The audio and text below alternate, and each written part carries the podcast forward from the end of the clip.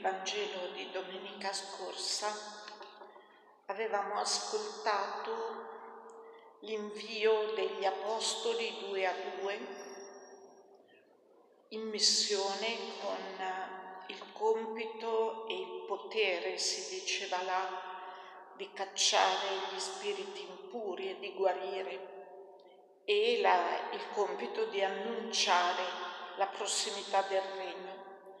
Il testo che abbiamo ascoltato oggi, che non segue proprio direttamente questo, c'è un altro episodio nel mezzo che la liturgia ha giustamente saltato, eh, il, tempo, il, il testo di oggi racconta il ritorno degli apostoli e il loro ritrovarsi intorno a Gesù.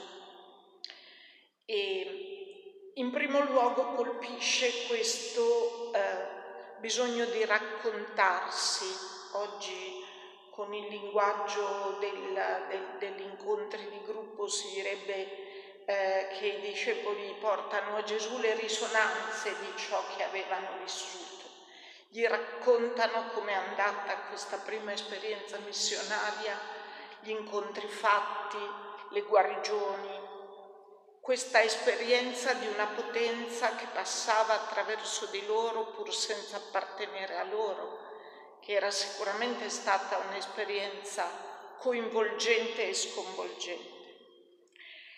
E qui eh, la prima annotazione è sullo sguardo di Gesù, Gesù che li fa parlare, li, li fa raccontare, ma poi vede che sono stanchi, vede che questo questo viaggio missionario che ciascuno di loro ha compiuto con un compagno ha lasciato su di loro una traccia di stanchezza. Ed ecco la sua premura. Disse loro, venite in disparte voi soli, in un luogo deserto e riposatevi un po'. È interessante perché non li invita ad un'attività spirituale, non gli dice andiamo insieme a pregare per ringraziare delle cose belle che avete fatto o che sono accadute attraverso di voi. Dice loro, dopo averli guardati, avete bisogno di riposare, questa esperienza vi ha, eh, come dire, asciugato, prosciugato. Eh, ha dato fondo alle vostre energie, adesso avete bisogno di stare solo voi, un po' in disparte per riposarsi. L'annotazione dopo dell'Evangelista spiega, erano infatti molti quelli che andavano e venivano e non avevano neanche il tempo di mangiare. E questo contrasto descrive bene l'esperienza del missionario, dell'inviato inviato con una parola di vita, inviato con una potenza di guarigione che non gli appartiene, fa l'esperienza dell'assiparsi attorno a lui di una domanda, di un grido, di un bisogno, di una richiesta, di una urgenza di vicinanza e di soccorso che gli viene da tanti. Erano molti quelli che andavano e venivano. Il rischio, sembrano dirci queste parole, è che il missionario si perda lui, che perda la sua identità, la sua umanità.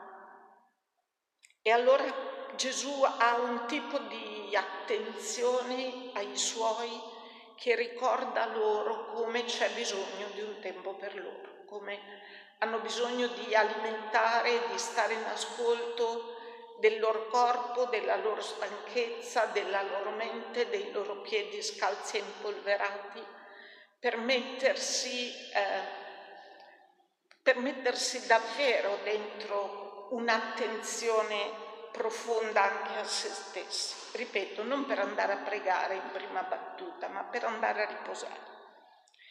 E infatti si dice che prendono la barca e si avviano verso un luogo deserto in disparte.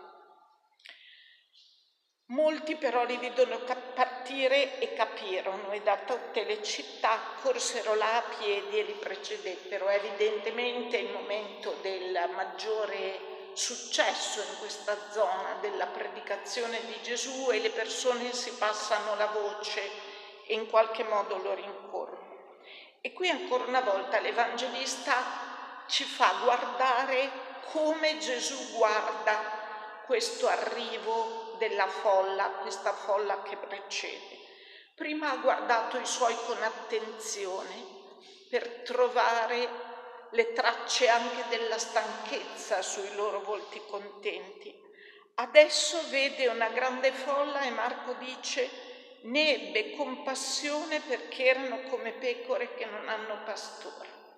Adesso guarda le folle, le guarda con compassione per il loro smarrimento, per la loro confusione, per questo multiforme volto di fatica e di dolore che forse la gente che va ad incontrarlo porta con sé, o comunque per questa sete, per questa fame che la folla gli porta. Gesù ebbe compassione, è sempre il termine che dice il contrarsi delle viscere della madre eh, quando si immedesima nel dolore del figlio. Ebbe compassione perché erano come pecore che non hanno pastore. E qui succede una cosa interessante, che Gesù che ha chiesto ai suoi di riposare, lui rinuncia al riposo e si mise a insegnare loro molte cose. Attenzione, anche qui non dice ai suoi venite che c'è da fare, lasciate stare ci andremo dopo, in disparte in un luogo solitario. Il modo con cui è descritta fa pensare che l'intenzione che aveva suggerito ai suoi di cercare un tempo di ricarica abbia avuto corso e sia proceduta, mentre invece su di sé Gesù fa la scelta di stare con quella gente di cui ha visto il bisogno, la sete, il grido e di provare a rispondere parlando, continuando a offrire loro il dono della sua parola. Ecco, credo che sia un testo adatto da leggere in un tempo in cui magari per tanti di noi è possibile può, almeno un po' fare l'esperienza anche del riposo, della presa di distanza dal ritmo e dai tempi quotidiani, non dobbiamo vederla come una cosa che contraddice la nostra sequela del Signore, ma chiederci se è davvero un tempo in cui ricostituiamo e rigeneriamo e ritempriamo il nostro cuore, la nostra mente per essere più attivamente vivi, presenti, testimoni là dove poi ci troviamo. E possiamo chiedere, credo, anche questo sguardo che Gesù ci testimonia, capace di attenzione sulla stanchezza degli altri, capace di ascolto di ciò che gli altri hanno vissuto, capace anche di quella compassione che talvolta ti fa rinunciare ai tuoi desideri, ai tuoi progetti per metterti a servizio di ciò che la situazione ti presenta come urgenza e come bisogno. Chiediamo davvero a Gesù di essere sempre più plasmati nella forma della sua umanità, attenta e compassionevole.